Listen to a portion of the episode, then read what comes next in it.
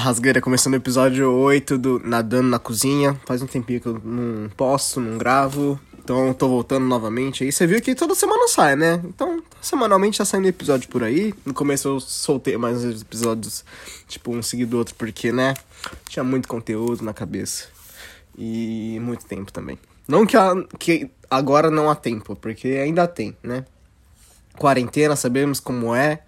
A gente fica aí em casa, né? É, no Brasil não, né? No Brasil já tudo voltou ao normal, de acordo com é, as pessoas.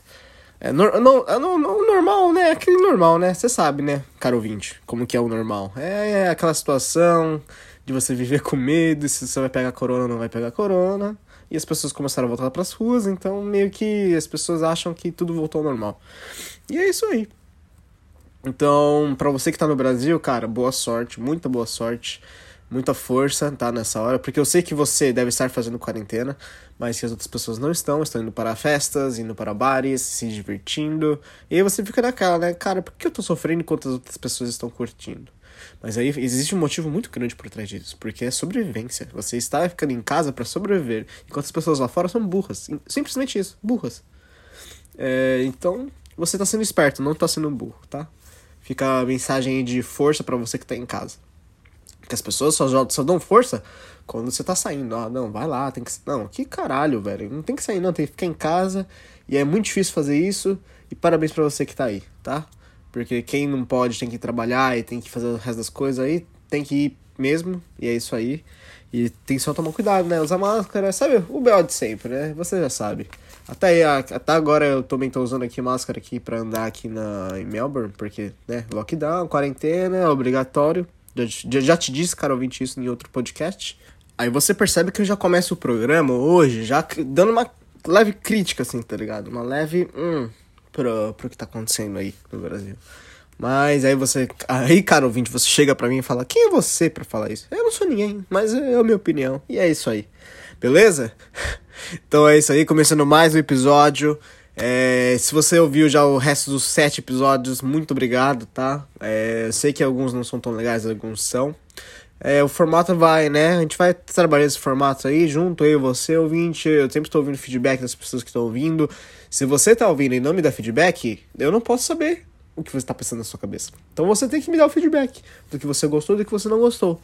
Porque isso eu posso mudar no programa posteriormente ou não, né? Também tem essa. É, nossa, uma história engraçada, rapidão aqui. Uma vez eu estava fazendo estágio no Davidito. Aí tava eu lá, pá, o Alex Atala tava lá, não sei o que, né? Sempre aquela coisa, né? Porque quando você tá estagiando no Dom ou no Dalva, o Atalinha tá ali toda hora ali. O Alex tá, pá, tá sempre ali, aqui, mas nunca tá, tipo, realmente na mão na massa. Porque ele não precisa, né? Basicamente. Ele tem pessoas para isso. Mas quando ele quer, ele pode e ele faz. Entendeu? Agora, eu não sei se é da mesma qualidade das pessoas que fazem isso todo dia, né? É, basicamente é verdade, né? A prática leva à perfeição. Se a pessoa não pratica, fica difícil. Mas aí teve um dia que eu tava no Davidito, eu e o Alex, em vez de estar no Dom, tava no Dalva, uma, uma, uma, hora da noite lá. E aí, eu e o Coreia, que era meu chefe, ele é o estagiário dele, né? Ele era o chefe da produção naquela época. Aí eu e o Coreia, a gente ficou lá, na, lá fora, né? Porque o Coreia estava indo fumar um cigarro. E eu falei, ah, vou dar um, um break também, né? E a gente já tava, tipo, eu tava dobrando, na verdade. Eu tava, eu comecei sete da manhã, sete e meia, ou, acho que é sete, sete e meia da manhã, então já, já era, tipo, isso nove da noite, tá ligado? Eu fiquei o dia inteiro lá. Claro, tive uns intervalinhos, mas mas é, esse foi eu que quis, tá? Só pra avisar também. Tem aquela coisa do, ah, o estagiário é tudo fodido, fica 19. Então, mas eu escolhi porque eu queria aprender. Eu tava lá para aprender. Eu falei, não adianta eu ficar aqui, é, na minha cabeça, naquela época, eu ficava tipo, não adianta eu ficar 8 horas aqui que eu não vou aprender o suficiente sobre as coisas que eu preciso aprender. Então foi uma escolha pessoal minha de falar assim, não, eu quero ficar aqui até, sei lá, 10 da noite. Ponto. Posso? Aí as pessoas, tipo, ah, Tá tudo bem por você? Não, eu falei, por mim tá ótimo, tá? Tá ótimo. Não tem nenhum erro. Eu vou chegar aqui todo dia às 7 da manhã e sair às 10 não tem problema. Ponto. Fui. Só eu não vinha de domingo, né? Que acho que era serviço deles, aí era minha folga. Domingo, domingo era minha folga. Sábado a gente fazia tipo um fashion, uma limpeza, né? Tá, voltando. É, tava e o Corel lá fora, aí o, o Atala chegou. E aí gente tava conversando com a gente, pá, normal. Ele, ele é uma pessoa normal, basicamente, né? Para você, cozinheiro, estagiário, ou que não conhece sobre cozinha e conhece o Alex Atala porque ele é famoso, ele é apenas uma pessoa comum. É uma pessoa. E aí, chegou um casal. Tinha cara de ser casal de rico, assim, sabe? Meio ricão, assim, com dinheiro. Tá com cara, assim. Eu vi um, uma bolsa, acho que tava. Era da Louis Vuitton, eu acho. Ou da Gucci, sei lá. Você sabe, cara, ouvinte, não sou muito. É, eu não presto muita atenção nos detalhes da bolsa da pessoa, né? Então, mas tinha cara de ser rico os dois. E aí eles chegaram pro Alex Atala, chegaram assim pra ele. Nossa, gostamos muito da refeição, papapá, papapá. Aí chegou pra ele, eu tenho uma dica para você. Se você começar a fazer pão com mortadela, você vai fazer sucesso aqui. Ele disse, ele disse muito sério pro Alex. Aí o Alex olhou assim. É, eu vou ver. A gente pode, né, dar uma olhada, não sei o quê. Ele deu uma desconversada fudida. Por quê, velho? Cara, ouvinte, desculpa, mas você não chega pro, pro chefe do local e você e aí, você quer vender pão com mortadela? Sabe, tipo, existe acho que uma noção da vida. Acho que os, os ricos são tão ricos que às vezes a gente esquece das noções que as pessoas têm. Tipo, noção de vida, assim. É sempre aquele exemplo da, da mulher que é rica que vai pegar ônibus que não tem noção de como pegar ônibus. Basicamente é isso. E sabe o que eu acho engraçado também? É seguinte, nossa, você viu, eu tô indo longe, né? A gente já tava indo no restaurante, papai tava começando com a história. Então, pra finalizar a história, pra, né, pra gente não ia muito longe. A história é que o Alex Atala ficou muito confortável com a história do, do mortadela. E depois que o, o casal saiu, né? Ele comentou com a gente assim, a gente ficou rindo, né? Tipo, um pouco mortadela, chefe. Ele é, o que, que a gente tem que ouvir, né? Falei, é, então. É. Boa época, boa época. É, e aí, é isso aí, a gente começa com o programa. Hoje, hoje o programa, eu comecei com um pouco com o Alex Atala, porque foi coincidência, na verdade. Mas é sobre brasilidades. Eu vou falar sobre comidas brasileiras, sobre, sei lá, receitas brasileiras, de coisas regionais. Porque eu gosto muito do Brasil, eu acho que o Brasil é tão especial quanto a isso. Acho que o Brasil é, é único por ser, é, por ter essas regionalidades, por ter esses pratos diferentes, por ter toda essa gastronomia em volta de cada região. Não que em outros países não seja assim, tanto é que, tipo, na China, cada região, cada parte da, da China tem uma gastronomia específica, mesmo tendo uma base meio que sólida, existe uma variação entre cidade e cidade, né? Região por região. Acho que o Brasil não tá tão diferente. A gente tem uma base, que é o quê? Cebola e alho, velho. Você vai numa, numa residência pra fazer, sei lá, você vai comer um arroz da pessoa, um feijão, ou algo, sempre vai um cebola e alho. Algo, algo assim. E aí, tem o tempero verde também. Além do cebola e alho, vai o tempero verde. Porque o brasileiro, cada região tem um tempero verde. Você que tá me ouvindo, é o quê? Cebolinha e, e coentro? Ou é cebolinha, coentro e salsinha? Ou é cebolinha e salsinha? Ou só salsinha? Entendeu? Cada região tem o seu tempero verde. Você tá falando, nossa, mas existia tanto tempero verde diferente? Existe. Existe, existe. É engraçado que eu aprendi na vida, assim, conversando com as pessoas, assim. E aí depois você começa a perceber que realmente cada lugar tem um tipo de base, assim, de cozinha, né? Tipo, tem gente que começa refogando o alho primeiro. Tem gente que começa refogando a cebola primeiro.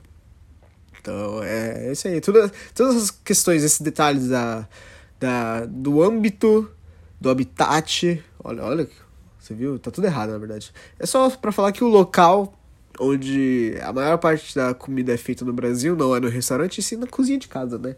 E na cozinha de casa é, é esse que eu gosto da cozinha de casa, é a adaptação, é, é para quem, pra quem é você que é cozinheiro, desculpa aí, cara ouvinte que não seja, tá? Mas o, o cozinheiro sabe que, tipo, tem, que nem a Julia falou, no restaurante tem vários aparatos, vários utensílios, vários equipamentos, mas na sua casa não tem, basicamente, só se você for rico. É, detalhe, o Coreia. o Coreia tinha um termo, se não me engano, um Thermomix e um termocirculador na casa dele. Mas o Coreia é o Coreia, entendeu? Coreia. Coreano tem dinheiro. É isso que eu sempre falo. Coreano tem. Ah, nunca vi um coreano pobre. Aqui no Brasil. Ah, lá no Brasil. É, aqui não, né? Ah, já te falei sobre essa confusão que eu tenho. É, pra você, ouvinte, que começou agora, ou começou no episódio anterior, ou no, no outro, eu sou. Eu, eu, sou de São Paulo, mas estou morando em Melbourne. Só pra. Porque a gente nunca sabe, né? Se tem algum ouvinte novo aqui. Então, e meu nome é Kenzo, tá? É isso aí. Sou japa, morenão, brasileiro e, e é isso aí. Então, então, esse é o Brasil, entendeu? Essa, essa miscigenação, esse mix, tipo... Cara, eu gosto muito da culinária japonesa, mas eu também gosto muito da culinária brasileira, então eu gosto de misturar as coisas. Não que eu faça, sei lá, um hambúrguer de sushi, isso eu não faço, tá ligado? Ou, sei lá, o que, que as pessoas fazem, pizza de temaki ou pizza de sal... Ah, não sei, cara. O brasileiro, ele não ao mesmo tempo que ele faz coisas boas, ele, ele, ele ele não tem limite, e esse não, não ter o limite faz com que há criações de comidas muito exóticas no Brasil. Eu diria, de fato, assim, um pouco pelo menos exóticas. Tipo, vai, você vai fazer um bolo de sushi? Por quê, tá ligado? Existe algum motivo real, assim? É porque é, gostoso não é, tenho certeza que não é gostoso. Porque a qualidade do arroz vai se perdendo na hora de você fazer esse bolo de sushi aí. E do peixe também, no caso. Mas, porra. E aí tem outras coisas também, sei lá. Ah, é só procurar na internet que sempre vai ter. Então hoje eu vou passar um áudio para você agora, um, porque vai ter uma brasilidade aí. Ele vai te, ele vai te mostrar que tu rateou, tá ligado? Ele vai te mostrar que tu tem que viver esperto nessa vida. Tá? Não é só na cozinha, não é só. Aqui não é uma, uma frase para você, caro ouvinte, que é só falando de cozinha, essas coisas, mas falando de vida, assim. Tu, tu não pode ratear. Senão tu nada. Então eu vou, vou botar o áudio aqui e a gente já volta. Ô meu, tu rateou em ter faltado a aula, parça. Tu rateou muito, muito, muito, muito, meu. Ô, logo hoje que tu faltou, filho, foi chuchu ao molho branco, iscas de frango, arroz e feijão, salada de tomate e o banana na sobremesa. Mano, tu rateou, cara. Eu e o Cauê, a gente comeu três conchas, três conchas de galinha, filho. Ô, a primeira tia serviu lá pra gente só duas conchas, né? Mais dois pedaços de galinha, assim, né? Pra cada um. Aí, beleza, fomos. Aí, quando a tia saiu do, do, do bagulho da concha lá, Aí quando ela ia se sentar, a gente correu, foi, pegou a concha e tacou ele três conchadas de galinha, filho. Ô, oh, três conchadas de galinha, meu. Repito, três conchadas de galinha. Tinha que ver. Ô, oh, saímos de lá embuchado, meu. Pode perguntar pro Cauã se tu quiser, meu. E pode ver no cardápio na segunda se tu quiser, meu. Então, o que, que você achou desse áudio? Maravilhoso, basicamente. É, assim, tu, tu tem que pensar como essa criança deve estar na. Como devia ser essa cena, cara? Eu fico imaginando a cena da, da criança lá no, no refeitório, lá, tipo, pensando assim, caralho, a tia tá indo lá sentar para comer, na hora eu vou lá pegar três conchadas de galinha e eu vou comer. E é porque eu sou guloso. Aqui é gula, caralho. Então, eu acho engraçado isso. Que é bem brasileiro. Tipo, ser sempre um malandro, né? Tipo, ter essa malandra. Essa. Como que eu posso falar? Essa sagacidade esse, esse malemolejo que o brasileiro tem. E não, e é isso aí, a gente começa o episódio assim, do Brasilidades. É, a palavra de hoje, a palavra-chave, é uma palavra que você não usa só, né, na cozinha, mas acho que tem outro significado no, no dia a dia se você usar essa palavra, que é o corre. O que, que é o? É, no, em São Paulo, quando fala, eu vou fazer um corre, eu vou fazer tipo, eu tenho um bagulho pra fazer, eu tenho um compromisso, tá ligado? Tem um corre, eu tenho que fazer um corre. Mas geralmente corre é coisa tipo ir pro banco, sabe? Fazer uns BO, assim. É sempre BO. Geralmente é BO. Coisa... E você que não sabe o que é BO, ouvinte, é problema, tá ligado? Sempre quando tem um problema. Então eu vou fazer um corre. Tem que ir lá fazer um corre, tá ligado? Tipo, é isso. É isso que as pessoas falam. Na cozinha já não. O corre é tipo assim, quando você tá correndo, quando você tá fazendo as coisas bem rápido. E de uma forma ágil. Só que, tipo assim, ah, é voar? Não, voar é quando você tá muito bem. Tipo, voar é, é extremo, sabe? As pessoas acham que, é, tipo, se você tá indo um pouquinho bem, já é voar. Não, voar é tá voando, você tá longe ali, ó. Você tá lá em cima. Enquanto você não tá lá em cima, você tá só no rasante, você tá aqui correndo, velho. Estamos correndo junto, caro ouvinte. A gente tá correndo na vida. De vez em quando a gente nada, de vez em quando a gente voa. A gente agora construiu os três, os três partes do cozinheiro moderno. Que é o nada, o corre e o voa. Agora tá completo. Vingadores, ó. Pá, parte 4. Aí, tá fechado. E, e é isso aí. É, a explicação corre bem rápido. Você é bem fácil, porque é bem simples. Você ouvinte já entendeu. Agora, então, voltando para é, o episódio, né? O Brasilidades. É, cara, eu queria falar um pouco da comida brasileira, porque assim, a comida brasileira, você tem tantas regiões, tantas comidas, mas é comum em algumas delas algum tipo de comida. Estranho, não é? Então, tipo, feijoada. Feijoada você tem no país todo. Mas é muito bem lembrado, sei lá, no Rio de Janeiro, não sei porquê. Talvez seja a origem da feijoada, foi lá. Eu não, eu não li a história da feijoada. Eu sei da, do, do, do tabu e do mito que a gente não sabe até hoje se realmente. Eu já te contei também sobre a feijoada, eu acho. Ou se eu não contei. Então, a feijoada é basicamente, dizem que é um prato que foi é, feito por negros, né? Que, que era resto dos brancos, do resto dos, dos colonos, e eles davam para os pobres, davam para os negros, davam para os escravos. E aí surgiu a feijoada. Mas dizem outras pessoas que não, que na verdade os colonos utilizavam o porco inteiro, porque era caro. Entendeu? Não, é, não era tipo assim, não era tão rico assim. Então os escravos pegavam só o resto do resto do resto. Já na feijoada mesmo. Se pegasse, eu acho. Então, isso que é foda, né? Mas é isso aí, feijoada tá no, no, no povo brasileiro. Arroz e feijão também. Vamos lá. Continuando. Farofa. Farofa também. Porque a farinha de mandioca, a gente já saudou a mandioca, você já sabe que mandioca é foda. É, voltando, talvez uma saladinha. Sempre tem uma saladinha, né? Tomate alface. É, nos, nesses lugares aí que você pede alguma comida, sempre vai ter essas coisas bem gerais. Agora vamos ver. Sala, maionese de batata. Sempre tem numa casa de família, numa festa de família, num domingo de churrasco, maionese e salada de batata. Certo? Junto com a farofinha e vinagrete. Vinagrete.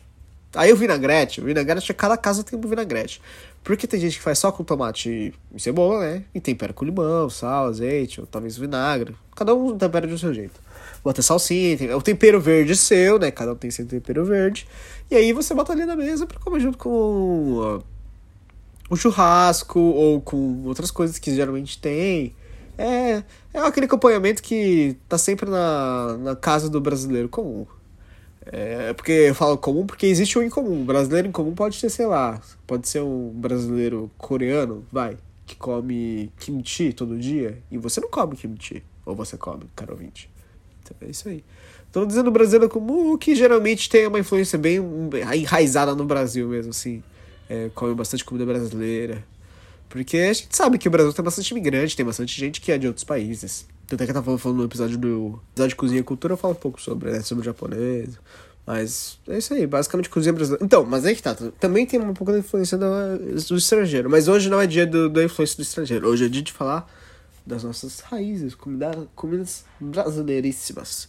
É, vou começar aqui, eu vou falando os nomes aí, você já sabe. Feijoada, deu uma pesquisada, né, caro ouvinte? Hoje eu dei uma pesquisada, porque geralmente eu não dou, mas como o assunto de, é, merecia essa pesquisa, o que, é essa pesquisa? Basicamente eu fiquei procurando comida brasileira. Essa foi a pesquisa, tá? Ridículo. É, muqueca, pão de queijo, carne de sol, acarajé, tapioca, é, pato do tucupi, tacacá, açaí, churrasco. Churrasco brasileiro, churrasco churrascão. Não barbecue. Barbecue é americano. Aqui é churrasco, porra. Barreado, barreado é da hora. Eu vou comentar alguns daqui a pouco, mas eu tô falando por cima. Arroz de pequi, Arroz com pequi, na verdade, né? Pintado ao urucum, caldo de piranha. Aí em Santa Catarina tem bastante influência também alemã, então tem joelho de porco, tá pensando aqui. Tem o mocotó, tem buchada, tem bobó de camarão e tem os doces, né? Mas é que tem tanta coisa que eu fiquei pensando que acho que no episódio não vai caber tudo que eu quero falar. A gente vou deixar doces brasileiros para o dia que eu tiver uma conversa com a Gabriela aqui no, no programa, que aí ela fala um pouco sobre os doces brasileiros e tal. Então eu vou deixar aqui um pouco mais sobre as comidas quentes, salgadas, tá? Voltando então. Cara, pão de queijo. Pão de queijo é o café da manhã do brasileiro, né? Tipo assim, você vai passar. Você tá indo trabalhar, você vai pegar ônibus, metrô, sempre tem uma barraquinha vendendo pão de queijo, tá ligado? Ou uma lanchonete perto de casa, sabe? Então, ou você mesmo faz em casa, porque não é tão difícil. Calma, ouvinte. Ou a Gabriela. Gabriela, minha esposa, né? No caso, caso você também não saiba, ela tava ensinando para as pessoas aqui em Melbourne como faz queijo pra galera. Quando ela, quando ela ia na casa de alguém. Porque é, é fácil de fazer, e é rápido, e é gostoso. É só o, o polvilho que é o problema de comprar. Mas é, como tem polvilho aqui em Melbourne, aí é de boa. Tipo, eles vendem como acho que farinha de tapioca. Um bagulho meio assim. Mas é polvilho. Engraçado, né? Tipo, como a gente acha, a gente acaba encontrando ingredientes que você nem acha que vai encontrar aqui com outro nome, sendo que é tipo polvilho, uma coisa que você conhece bastante. É, é, você não sei, cara ouvinte, você pode não estar acostumado com polvilho. Mas já te expliquei a noção do mandioca, que é muito importante para, né? Para muitas coisas que a gente come no dia a dia. É, acarajé, cara. Acarajé é uma comida que eu amo, tá? É, claramente eu não sou baiano. Não tenho sotaque de baiano. Até um abraço pro Eric, que é baiano, tá? Gosto muito dele. E aí, cara, ele, ele também faz um acarajé maravilhoso, tá? Não é o acarajé, acarajé baiano, baianão, baianão da, da, da, da mulher fazendo lá. Mas é gostoso, é muito gostoso. E, caraca, o que é o carajé? Se eu não me engano, acho que é o feijão fradinho ou o feijão de corda. Ah, agora não lembro qual feijão que era. Mas basicamente se hidrata, tira a casca, bate, e aí você faz essa massa, e aí tem outros ingredientes também para temperar, né? E aí você frita no óleo de dendê. E esse aí você abre essa massa e recheia com ah, vatapá, caruru e tem mais um que eu esqueci. E, e tem pimenta, camarão seco, tem bastante coisa. Caruru, se não me engano, vai quiabo. Caro ouvinte, se você não gosta de quiabo, é, aí eu não, não te indico que é bem. Tem aquela, aquele. É gosma, né? Aquela textura de, de. É, é isso aí, você entendeu? É gostoso, maravilhoso. É, e vatapá, acho que se não me engano, vai camarão. Não sei, não sei se vai camarão seco ou camarão. Agora eu também não, não lembro. Eu acho que pão também, se não me engano, para dar aquela textura. É, é maravilhoso. O acarajé é uma coisa que eu sempre indico para um gringo que vai pro Brasil. E mesmo que nem a gente estava em São Paulo, tinha uns lugares que faziam acarajé. Porque tem bastante imigrante é, nordestino e barra, né? Aí inclui a Bahia que veio para São Paulo e aí acabou tem, tem, acabou tendo restaurante, bar e lugares que vendem acarajé baianos assim, basicamente, assim. Não é o mesmo talvez não seja o mesmo ingrediente, mas talvez seja a mesma receita da, da avó baiana que fazia lá na, no interior da Bahia. Entendeu? E pode também ser da Bahia, porque eu acho que hoje em dia, né, a gente tá falando um pouco de regionalidade, mas vai que tem um acarajé muito gostoso em Alagoas. Nunca se sabe. Vai que tem um ramen maravilhoso em Porto Alegre e eu não tô sabendo. A gente acha que a gente se delimita por regionalidade, por regiões também, mas eu acho que é, existem comidas incríveis em lugares que a gente nunca, nunca ouviu falar, tá ligado? Aí fica. Ah, rapidão aqui uma indicação do. Fora do quadro. Indicação do, de um seriado, de um episódio de um documentário. Seriado, de um seriado barra documentário que é street food, então é comida de rua, né? E tem um episódio que é do Brasil, que é sobre o restaur é, um restaur barra, restaurante barra casa de uma senhora que ela faz comidas, tipo, de vez em quando na casa dela. Como se fosse. Pra, só que ela faz como se fosse pra família, sabe? E aí ela abre a casa dela, pá. E é tipo. Na costa, assim. É bem, é bem legal esse episódio. Bem legal. Então, se você tem Netflix, Street Food e aí até lá o episódio do Brasil, da, de Salvador, você vai, você vai gostar muito, eu acho. Porque mostra um pouco do jeito brasileiro, assim, sabe? Das, de viver, das coisas, de como comer. E a comida parece maravilhosa. Nossa. Se você ouvir, se vocês assistiu esse episódio e achou a comida dela ruim, é, é complicado, assim. Eu já tenho uma, uma. Eu vou te julgar. Eu vou te julgar. Não, nada contra, mas já, já estou te julgando caro ouvinte. Então é isso. É, primeira coisa, então, a gente tava falando sobre a carajé, né? Tapioca. Tapioca, acho que hoje em dia, o mundo fitness, o mundo. Com esse mundo smart fit, é... como que é aquele treino lá, os cross, cross, crossfit? Crossfit? É crossfit, né? Crossfit. Eu tava falando do Smart Fit, agora falando do CrossFit. CrossFit, né? Que o pessoal faz uns exercícios lá, levantando coisa, empurrando coisa, é, quase morrendo para fazer os exercícios. Acho legal, cara. Eu sempre quis fazer crossfit pra ver como que é o rolê. Porque acho que eu ia me matar lá, eu sei. Acho que eu voltaria para casa assim, morto, mas morto real, assim. Não, não, não tem nada que me faça levantar, sabe? Mas. É, então, eu não julgo crossfit. As pessoas que julgam crossfit é porque não tem mais o que fazer na vida. Porque elas devem dar uma chance pro crossfit. Isso que eu nem fiz crossfit. Você viu que eu tô fazendo uma propaganda de uma coisa que eu nunca fiz. Que pode ser ruim, né? Então, desculpa, tá? Se eu estou indicando e é ruim. Ah, cara ouvinte, se você já fez, me avisa por favor aqui no Instagram, tá? Vai no post do episódio 8, se você tá ouvindo agora. E ninguém postou ainda. Pode postar, não tem problema, não fique tímido. É, e poste aí se você já fez crossfit e se é bom. Porque eu não tenho noção se é bom ou ruim. É, é complicado isso aí. Porque o, jovem hoje em dia tá, tem que pensar na saúde, né? Mas aí a gente tem preguiça de pensar na saúde. Essa é a questão. Eu tenho preguiça de pensar na minha saúde. É, faço exame de sangue. Eu fazia anualmente, agora não, sei como que eu vou fazer aqui também. Mas eu tô com 24, então também a gente tá aí, né? A gente não tá tão velho, tão novo. Eu não sei se há necessidade tanto agora de eu ficar me preocupando com a minha saúde. É, claro, é se hidratar sempre, controlar o álcool, né? É, alimentação, a gente sabe essas coisas, mas preguiçinha, né? Preguiçinha. Mas quando eu criei aqui, eu sempre tô cozinhando, porque a Gabi acaba voltando meio tarde, aí eu já faço a, a janta aqui. Aí o almoço também geralmente é sobra, assim, eu pego alguma sobra, algum pão. Dá, bate a fome. Às vezes você nem tá com fome, você vai na geladeira. É, é a vida do, da, do quarentena, né? Que tá hoje em dia aí em casa. Agora, depois da tapioca, ó, tem carne de, carne de sol, cara. É especial porque é uma coisa também brasileira. E é tipo um estilo de, como eu posso dizer conservação, porque realmente a carne fica no sol aí acho que ela conserva o bagulho e antigamente, né?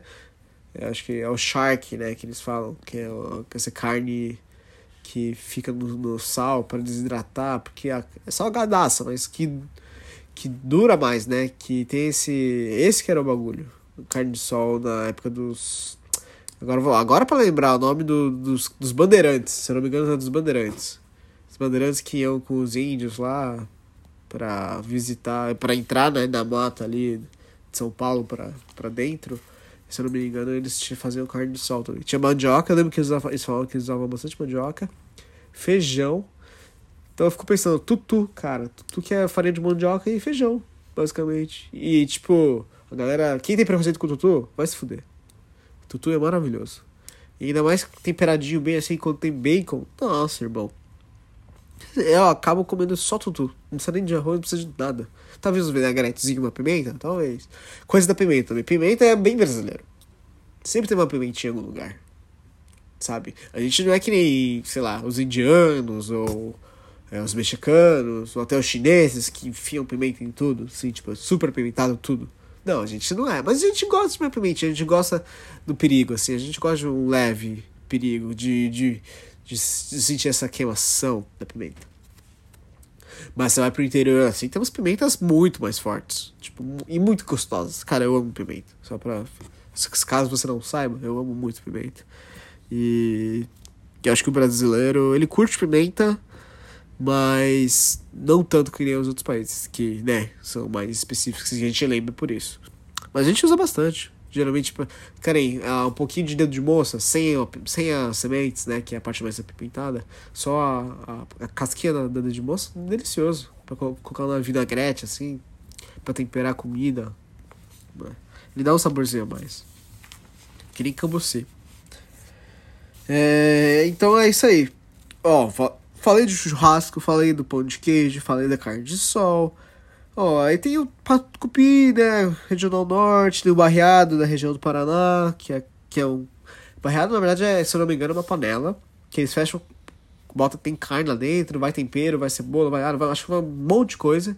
Só não sei se vai legume, mandioca ou batata. Não sei qual delas vai e se vai. Talvez não vá nenhum deles, tá? Eu não lembro muito. Só sei que o detalhe do barreado, que tipo, eu lembro, é que é, vai numa panela bem grande, se não me engano, de ferro.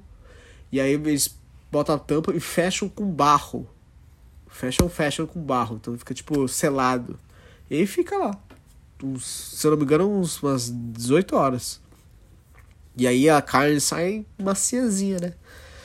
Maciazinha e temperadaça, porque ela absorve todo o caldo, todo, todo o cozimento, né? Então é maravilhoso. Barreada é muito gostoso.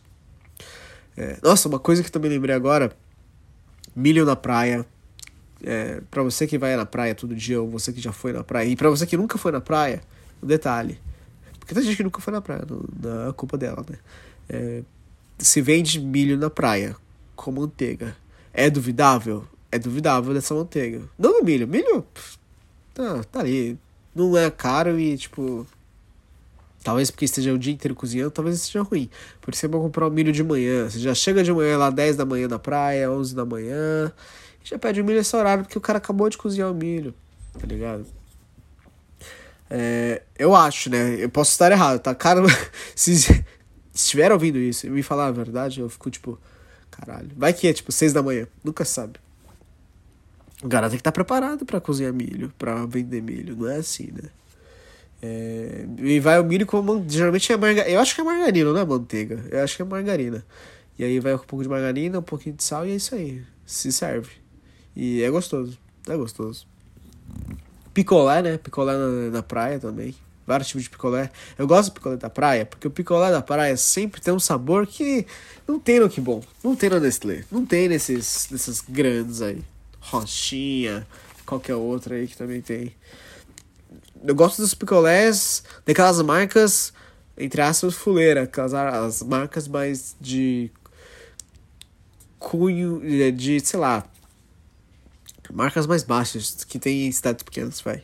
E são maravilhosos. Aí tem o sabor groselha. Amo o sabor groselha. Tem aquele sabor groselha bem gostoso, bem artificial que eu amo. Cocada também, coqueimado. Puta, coqueimado é maravilhoso. E deixa eu ver qual que eu mais gostava. Não, eu sempre gosto de modo de fruta e eu gosto, sei lá, de algo mais meio docinho assim. Então, coqueimado pra mim era docinho.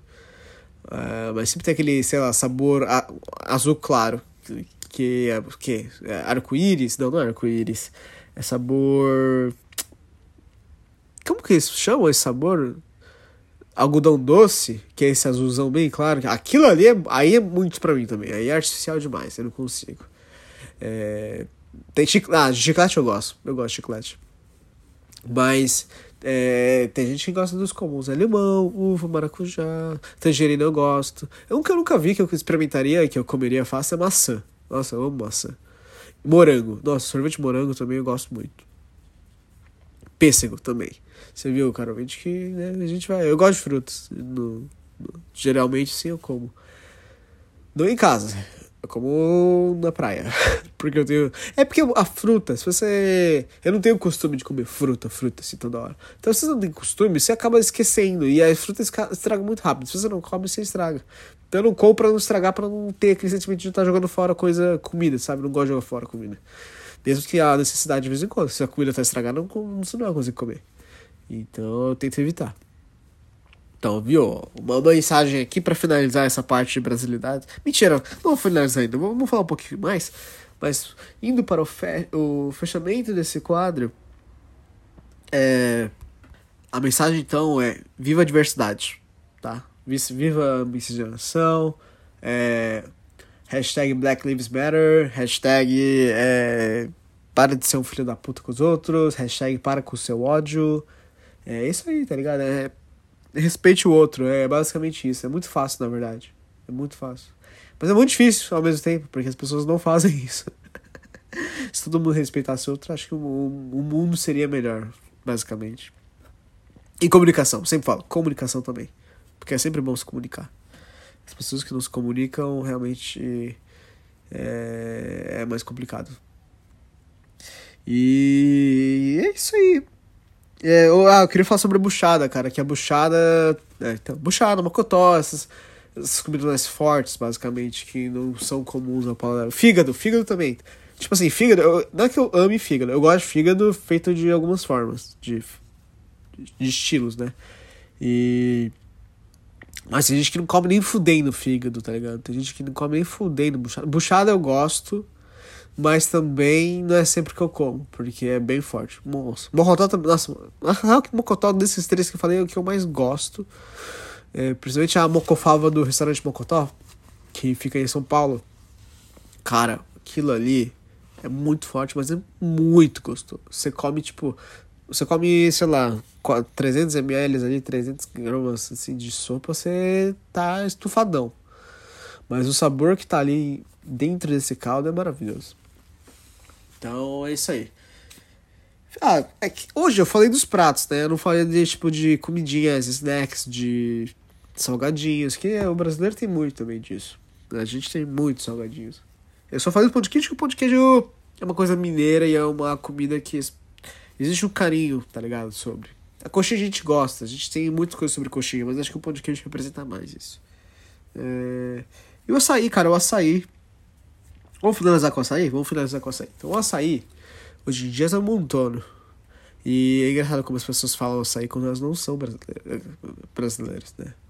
Porque acho que até o português de Portugal deve falar assim, açaí, açaí, deve falar assim, bem diferente. E imagina o americano, imagina, sei lá, italiano. É. E as pessoas têm que aprender a, um certo tipo de palavra que é brasileira e tá em português e foda-se. Mas tem que falar assim mesmo. É, porque tem muitas palavras que a gente tem que falar em inglês, tipo hot dog ou cachorro quente, né? Ah, hoje a gente tá passando também pela aquela coisa do, do inglês, né? Tipo, é, brainstorm, ou fazer um meeting. Não vou fazer uma reunião, vou fazer um meeting. É, como que é os outros. Tem, tem vários, né? Tem várias palavras. E, e aí é bom que os americanos agora também têm que aprender a falar açaí. E aí, se vira, irmão, fala açaí aí. Se tiver falar errado, eu vou rir na sua cara. Brincadeira, não vou não. É, eu só vou ensinar ela o jeito certo de falar açaí. É que nem coração. Esse são, esse tio aí, mata o gringo, tá ligado? Mata o gringo. Ou esse CH, vamos comer um chuchu. E aí, chuchu. É, é pro gringo essa é muito difícil falar. Porque ele fala XOXO. Não é tipo, não é xoxô. A gente fala xoxô, né? Acho engraçado. XOXO é xoxô. Então, chuchu. É difícil. É difícil. É, é isso aí. Finalizando então o quadro do Brasilidade. Espero que você tenha gostado né, desse episódio até aqui. Agora a gente vai. Não, tá. Finalizando Brasilidades. Eu estou. Antes de entrar pro quadro do Indicando, eu vou pass passar um áudio aqui. Vou colocar outro áudio. E é um áudio que finaliza. Acho que finaliza esse, esse episódio de Brasilidades. Mostrando assim que você deve respeitar o outro. Porque senão o bicho pega. E se o bicho pegar, fudeu, entendeu? Então, vou finalizar então esse episódio com esse áudio e depois disso a gente vai pro indicando, tá bom? Falou, até depois. Seu Armando, eu tô desde as 5h45 da manhã mandando foto, vídeo no seu privado, seu Armando, mostrando a minha real situação, porque hoje eu não fui trabalhar. O senhor conhece Belfor Roxo quando chove, seu Armando? Aí o senhor vai no grupo e fala para todo mundo ouvir que eu sou um funcionário preguiçoso que tenho medo de pegar chuvinha. Vai tomar no cu, seu Armando. Chuvinha é o caralho. Choveu pra caralho aqui em Belfor Roxo, seu filho da puta. Tu acha que eu vou sair de Belfor Roxo com água no joelho pra ir pra Botafogo encher saco de farinha, seu arrombado? Vai tomar no cu, seu Armando! Vai se fuder você, tua empresa, teus funcionários, teus sacos de farinha! Vai tudo pra casa do caralho, filha da puta! Eu não vou sair de Belfor Roxo pra encher saco de farinha na chuva não, ô babaca! E te falo mais, seu Armando! Pode contratar outro funcionário, porque nem no sol e na chuva eu vou encher farinha pro senhor! Português, filho da puta! Vai tomar no cu! Eu não sou escravo, não, desgraçado! Você percebe agora que esse áudio foi um áudio de raiva, né? É o áudio, porque você já passou por isso, caro ouvinte. Você como chefe, você como, como funcionário, ou como, vamos dizer, peão, né? Você já se atrasou, ou algo aconteceu no caminho para o seu trabalho, ou algo aconteceu na sua vida pessoal. E acaba atrapalhando você nesse, nesse nessa vida cotidiana, rotin, rotineira, né? Que a gente tem. E é isso aí. É, você, caro ouvinte, e eu somos o, o funcionário do seu Armando. Porque a gente tá cansado disso. A gente tá cansado de tomar no cu assim de graça. Ele já tá tão cansado que ele vai lá e fala assim: não. Ele xinga o patrão dele, xinga a empresa do patrão e manda tomar no cu. E é isso aí, cara. Eu espero que ele seja feliz agora em outra empresa. Tá bom? Então bora, bora pro próximo quadro.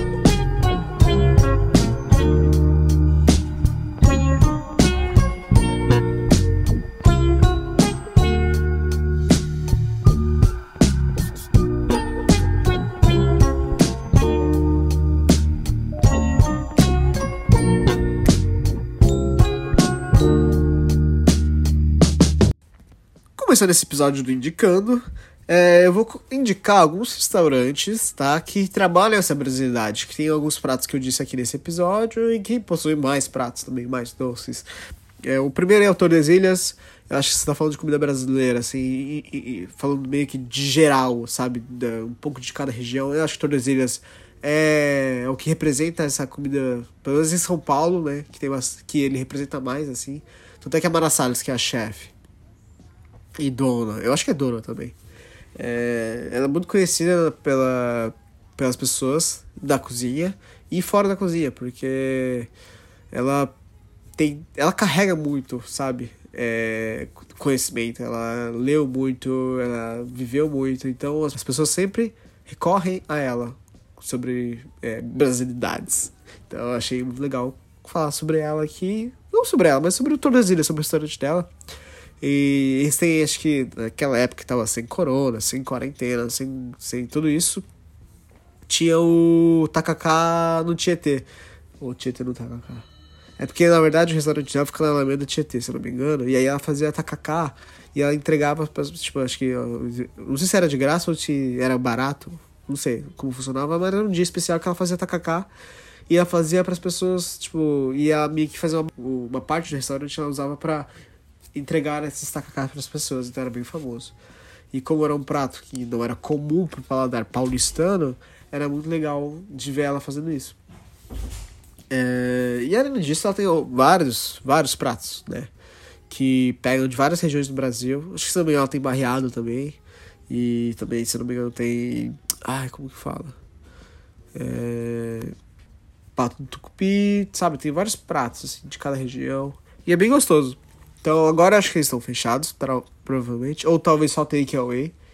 É... Mas é bem fácil procurar no Instagram. Hoje em dia, cara ouvinte, é muito fácil procurar as coisas no Instagram e no Google, tá? Então, é Tordesilhas. Tor, T-O-R, Desilhas. Tordesilhas. Aí, é que nem o tratado, Tordesilhas.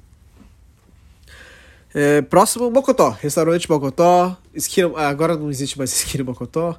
É, tem acho que o. Qual, qual que era o outro restaurante do Rodrigo? É, tem mais um restaurante ali na Paulista, que eu esqueci o nome. Pera, deixa eu dar uma olhada aqui. Balaio. Restaurante Balaio também. Que é, talvez ele tenha mais, mais algum restaurante. Talvez Mocotó Café, tô vendo aqui. É, esses três aí. E, cara, ele trabalha muito com a, regi a região nordestina, né? Na, na, no cardápio dele. Mas os mais famosos, acho que do Mocotó é Mocofava, que é esse caldo de Mocotó. Mocotó é basicamente. Como, o Mocotó, ele é, tem muito colágeno nele, sabe? Ele é uma, uma, região do, dos ossos, é perto do osso, se não me engano. É joelho? Não é joelho, é pé? É pé, o Mocotó é o pé, não é? Talvez é o pé.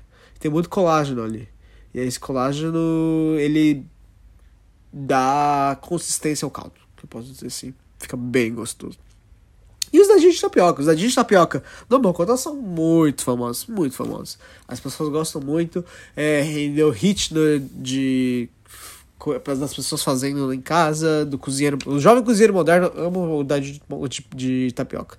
Porque vem com uma gelinha de pimenta, que é maravilhoso, maravilhoso, maravilhoso, maravilhoso. Muito gostoso. Dá pra fazer em casa, tá ligado? Dá pra fazer geleia de pimenta em casa e o dadinho de tapioca em casa.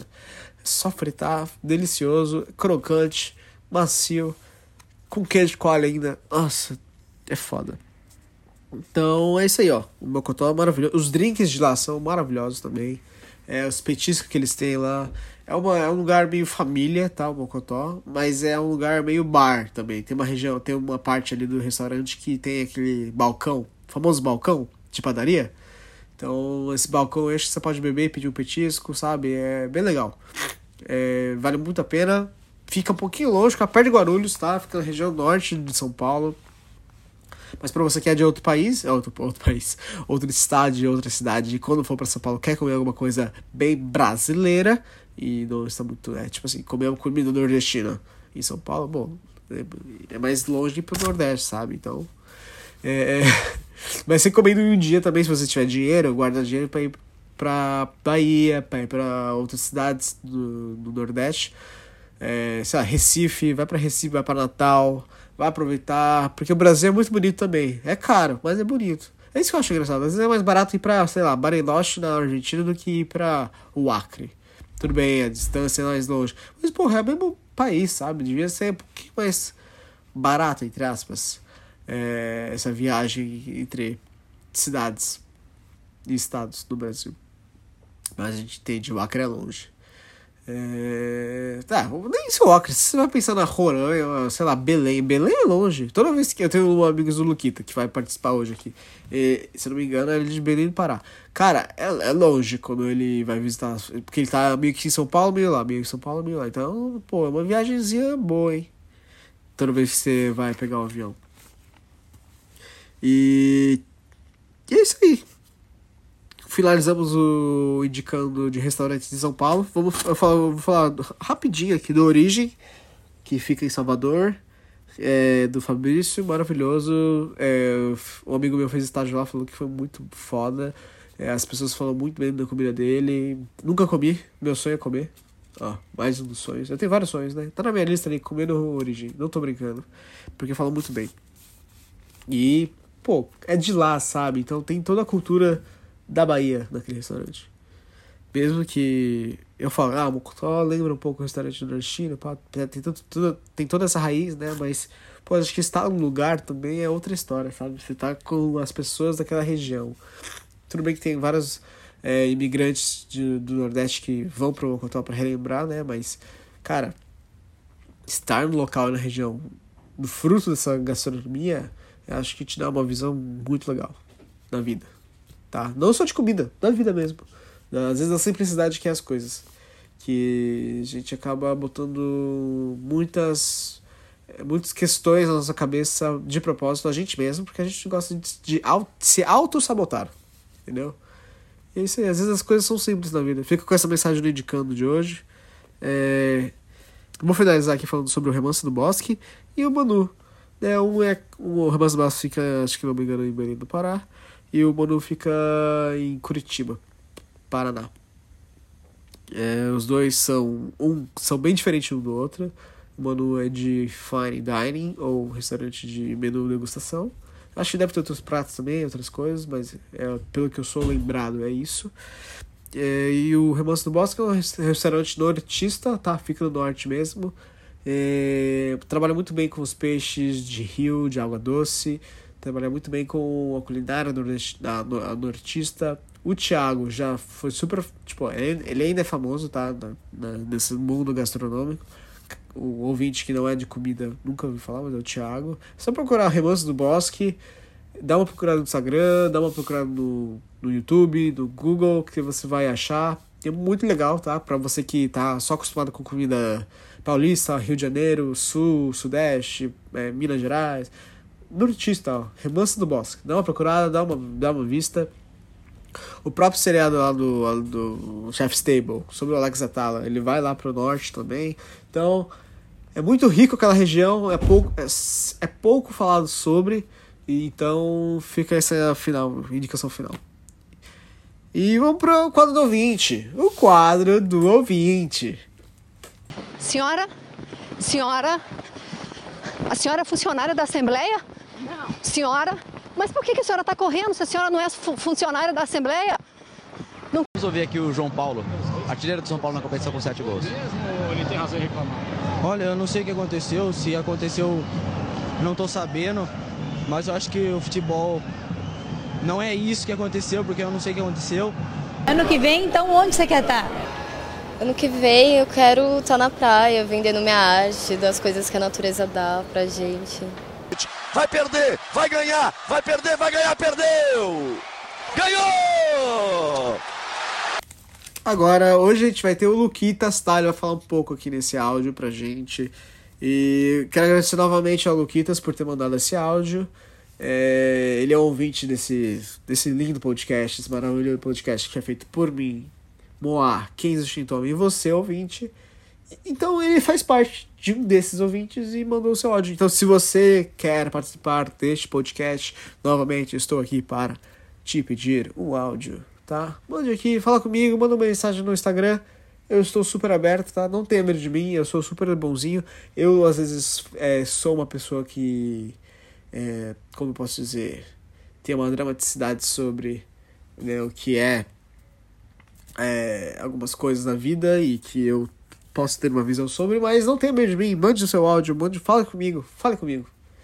É, o Guilherme, eu lembro que o Gui, o Guilherme Giraldi, que hoje em dia tem um restaurante Cais, acho que eu já falei dele aqui, ele tinha uma coisa na cozinha que ele chegava pra mim e falava assim, que isso? Fala comigo. Fala comigo, tipo, meio que se, se comunique comigo. Fala comigo. O que, que você precisa? O que, que, a gente tá, o que, que tá acontecendo aqui? Cara, eu acho muito legal isso. Aí eu acabei usando no futuro mesmo. Eu roubei do Gui. Desculpa, Gui, roubei de você. Aí no restaurante eu usava. Fala comigo. Pro estagiário, sempre chegava assim. Fala comigo, o que, que tá acontecendo aí? O que, que, tá, que, que precisa? Como tá a situação? Vamos lá. Que comunicação é importante. Tá bom? Então eu vou, vou, vou passar aqui o áudio do Luquita e a gente já volta. Fala Kenzo, tenho ouvido sempre o nadando na cozinha pro esquenta antes de eu passar o dia nadando na cozinha e na volta para casa. tenho achado muito legal, já que a gente não pode nadar e voar junto. Pelo menos eu vou, vou ouvindo para lembrar do nosso tempo de corrutela. Meu chefe de braça fria, aprendi pra caramba e falaste de da cozinha ser um, um espaço, ser uma profissão considerada menor. Eu acho que isso é uma coisa que eu me identifico um pouco na passagem de, de me sentir cozinheiro.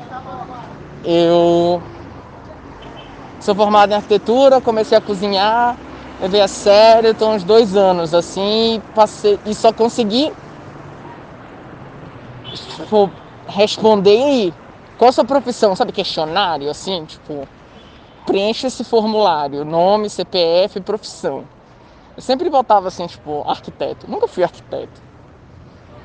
Agora, agora eu desde o Corrutelo, o Corrutelo foi muito importante para mim para isso, assim, tipo, conhecer uma cozinha onde eu conseguisse me identificar com os cozinheiros. Eu acho que aquela questão, essa questão da cozinha ser uma profissão menor, ser vista como uma, porque enfim, não é menor, uma puta profissão nobre pra caramba, servir os outros, é, tem muito a ver com o perfil dos cozinheiros de antigamente, que normalmente era alguém que não, não teve outra oportunidade e vê aquilo como como uma profissão qualquer e faz de qualquer jeito. Muitos são muito bons, mas mesmo esses tiveram que aprender a marra. Não tem aquela cabeça de alguém que é mais que escolheu fazer aquilo, que teve oportunidade, um certo estudo. E então, então eu acho que com esse hype da gastronomia, do Masterchef e tal, isso tem mudado também. Então quem entra.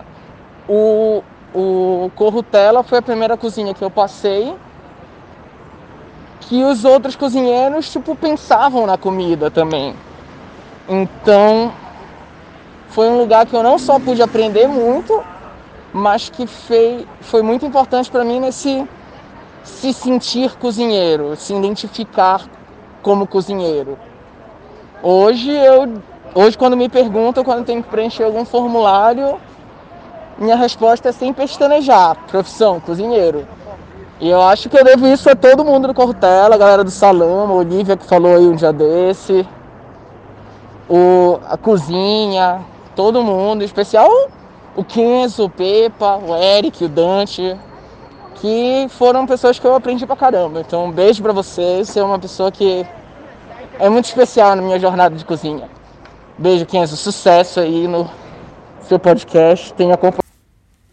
Esse foi o áudio do Lucas. E é isso aí, cara. Eu concordo com ele em muitas partes, muitas, muitas partes, porque essa aí é a coisa do cozinheiro hoje, do jovem cozinheiro moderno, é que a gente tem um pouco dessa formação meio que talvez de um curso de gastronomia, ou formação de mini cursos ou de estágios em restaurantes legais.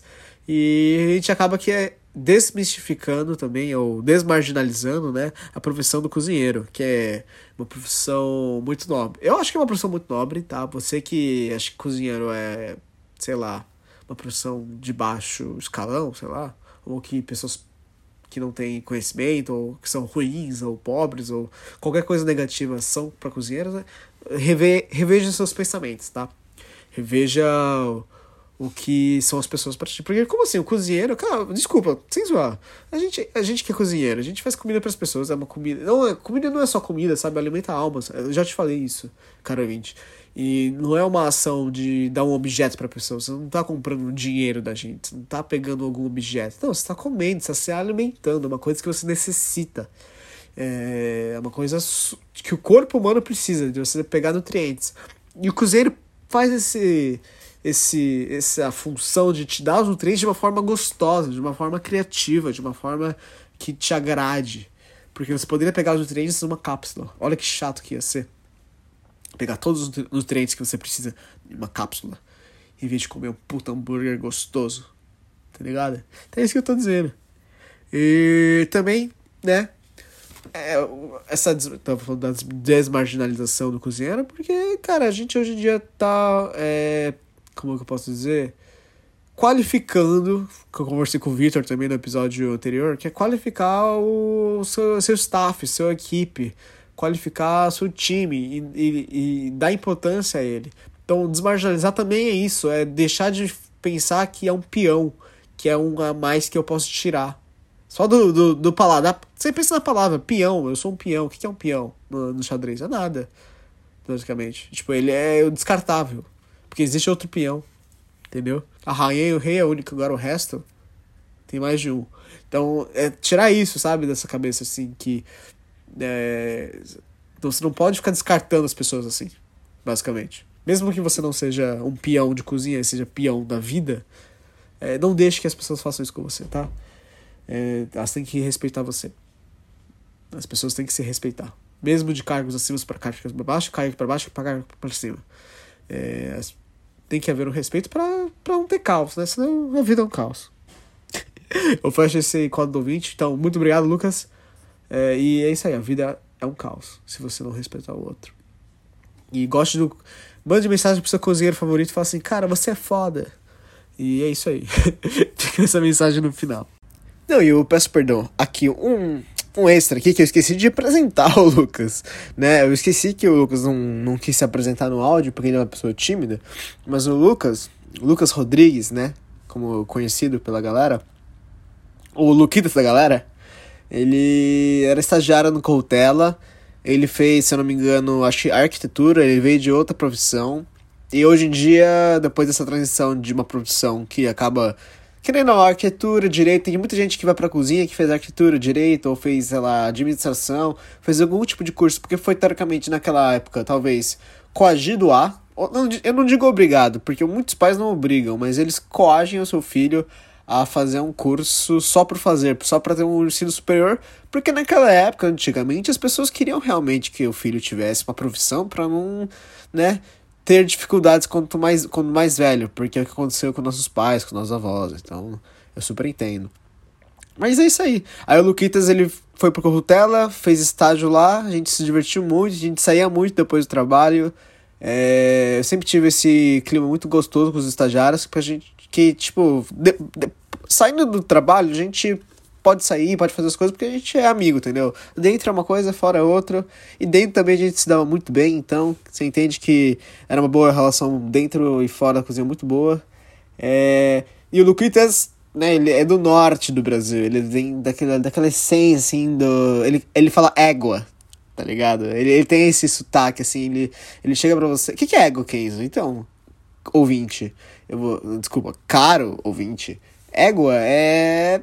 É um. Nossa, sei lá. Égua é como se fosse, sei lá. Não sei, para algum paulistano, ele seria uma substituição para. Nossa, pode crer, pode crer. Pode crer, será? Não sei. Porque eu lembro que ele falava, égua, nem sabia dessas coisas. É tipo um. É um algo a mais, assim, não tem um significado específico. Um dia eu vou pedir para ele vir aqui, ele vai participar do programa e vai explicar essas palavras para você tá bom? Então é isso aí, muito obrigado, Lucas. E a gente tá indo agora pra. O, pra, né? Pro Fecha, um grande Fecha.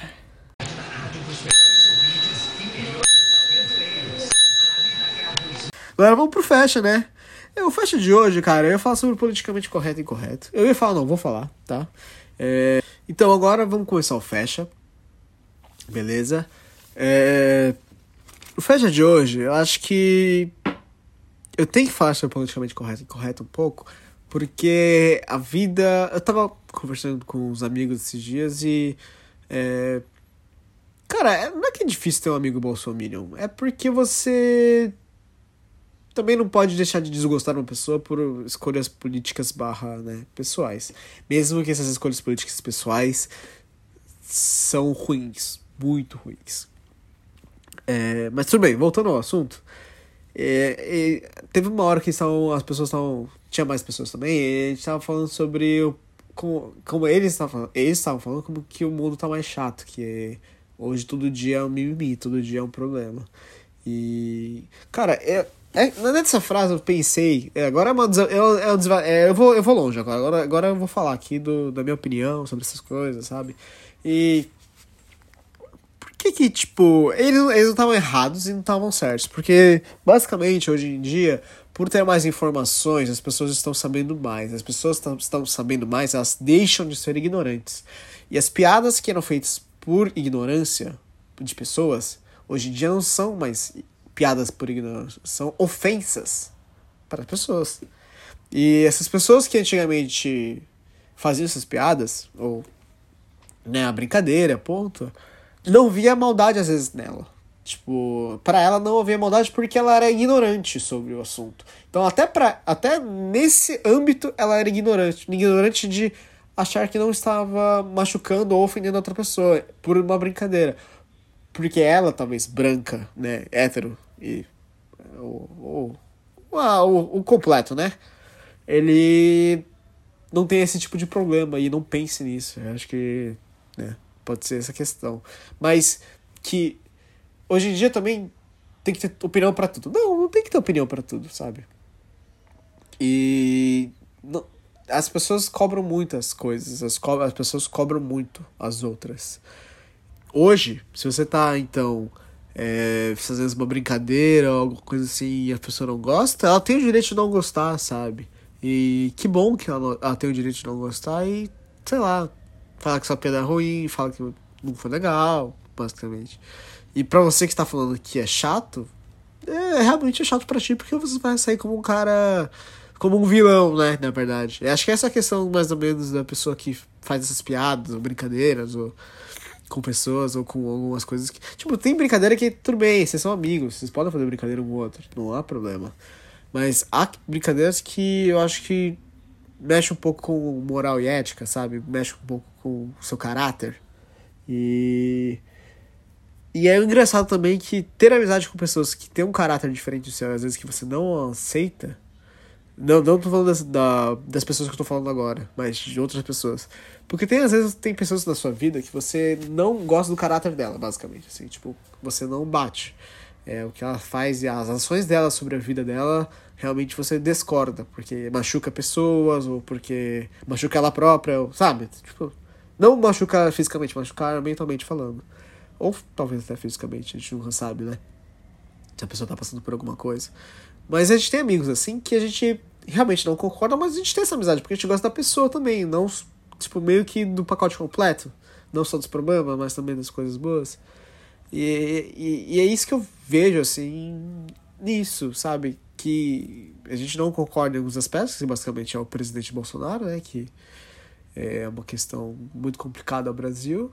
Se você gosta dele, se você é um bolsonarista, bolsominion, cara, é, talvez você não, você não vai encontrar coisas positivas sobre ele aqui neste podcast, tá?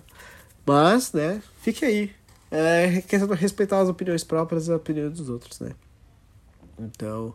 Mas aqui também tem a questão da opinião burra, né? Que a gente sempre brinca, né? Da opinião burra. Tipo, é tudo opinião, você pode. É, tudo é tudo, basicamente, assim, como eu posso dizer. Eu posso falar sobre tudo e não tem problema. Mas tem as consequências. As pessoas acham. É que eu já falei acho que no episódio aqui anterior, que a liberdade é aquela liberdade burra, tá ligado? Que você acha que pode fazer tudo. Não, existem limites na vida, sabe? E é isso aí, acontece. Tudo bem, você pode quebrar esses limites, mas terá consequências. A vida é essa aí, causa e consequência. Então, vou finalizar esse episódio do Fecha com causa e consequência, caro ouvinte. É, muito obrigado por estar ouvindo esse podcast, se você ouviu até aqui. A consequência disso é o quê? Um ótimo dia para você, uma ótima noite. É, o que você estivesse fazendo agora, você está fazendo de uma forma maravilhosa, continue o que você está fazendo. Não deixe que os outros te passem mensagens negativas, tá? É, aqui fica uma mensagem positiva para você, pro seu dia e pra, pra essa semana maravilhosa aí que você tiver, tá bom?